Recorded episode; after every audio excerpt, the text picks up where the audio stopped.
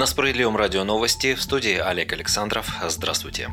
Президент Владимир Путин использовал свое право вето и отклонил закон о фейках в СМИ. Согласно новелле, журналисты должны были бы нести ответственность за цитирование противоправных и ложных материалов других СМИ, если главных редакторов этих средств массовой информации нельзя установить и привлечь к ответственности. По действующему законодательству главред, редакция и журналист не несут ответственности за распространение противоправных, ложных или порочащих сведений, если они являются дословным воспроизведением сообщений, материалов или их фрагментов, распространенных другим средством массовой информации, которое может быть установлено и привлечено к ответственности за данное нарушение. Отклоненный президентом закон вернули в Госдуму на повторное рассмотрение.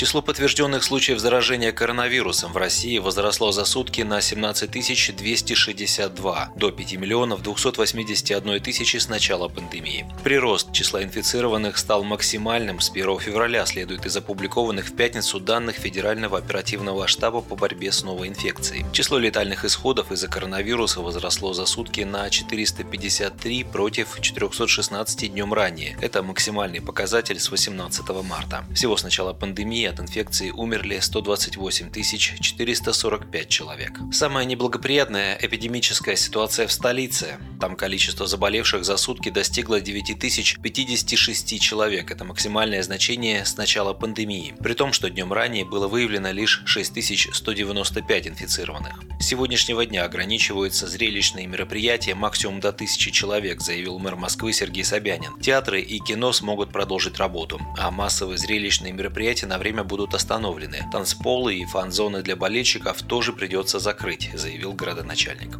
Кроме того, с 19 июня в Москве стартует эксперимент по созданию так называемых бесковидных ресторанов. Это заведения, где 100% вакцинированных сотрудников. Попасть в них смогут исключительно гости, которые либо вакцинированы, либо переболели и имеют высокий уровень антител, что подтверждено справкой. Такие общепиты будут работать без ограничений, а для остальных обслуживание клиентов придется ограничить. Собянин продлил дополнительные ограничительные меры в Москве до 29 июня включительно. Это значит, что останутся закрыты детские комнаты и фудкорты в торговых центрах и других подобных организациях. Ограничения также касаются мест общественного питания, игровых и детских площадок столицы в городских парках и на природных территориях. Кроме того, ограничения продлеваются и в отношении работы столичных кафе, ресторанов и баров. Они не смогут обслуживать посетителей в ночное время с 23 до 6 утра. Кстати, в агентстве ТАСС подсчитали, что доля заразившихся коронавирусом в Москве в пятницу превысила 10% населения города. Однако власти считают, что в столице переболело гораздо больше жителей. По словам мэра Сергея Собянина, более 60% москвичей либо перенесли новую инфекцию, либо привились от нее. В среду он говорил, что вакцинацию от коронавируса прошли более 1 миллиона 800 тысяч человек, то есть свыше 14% всего населения города.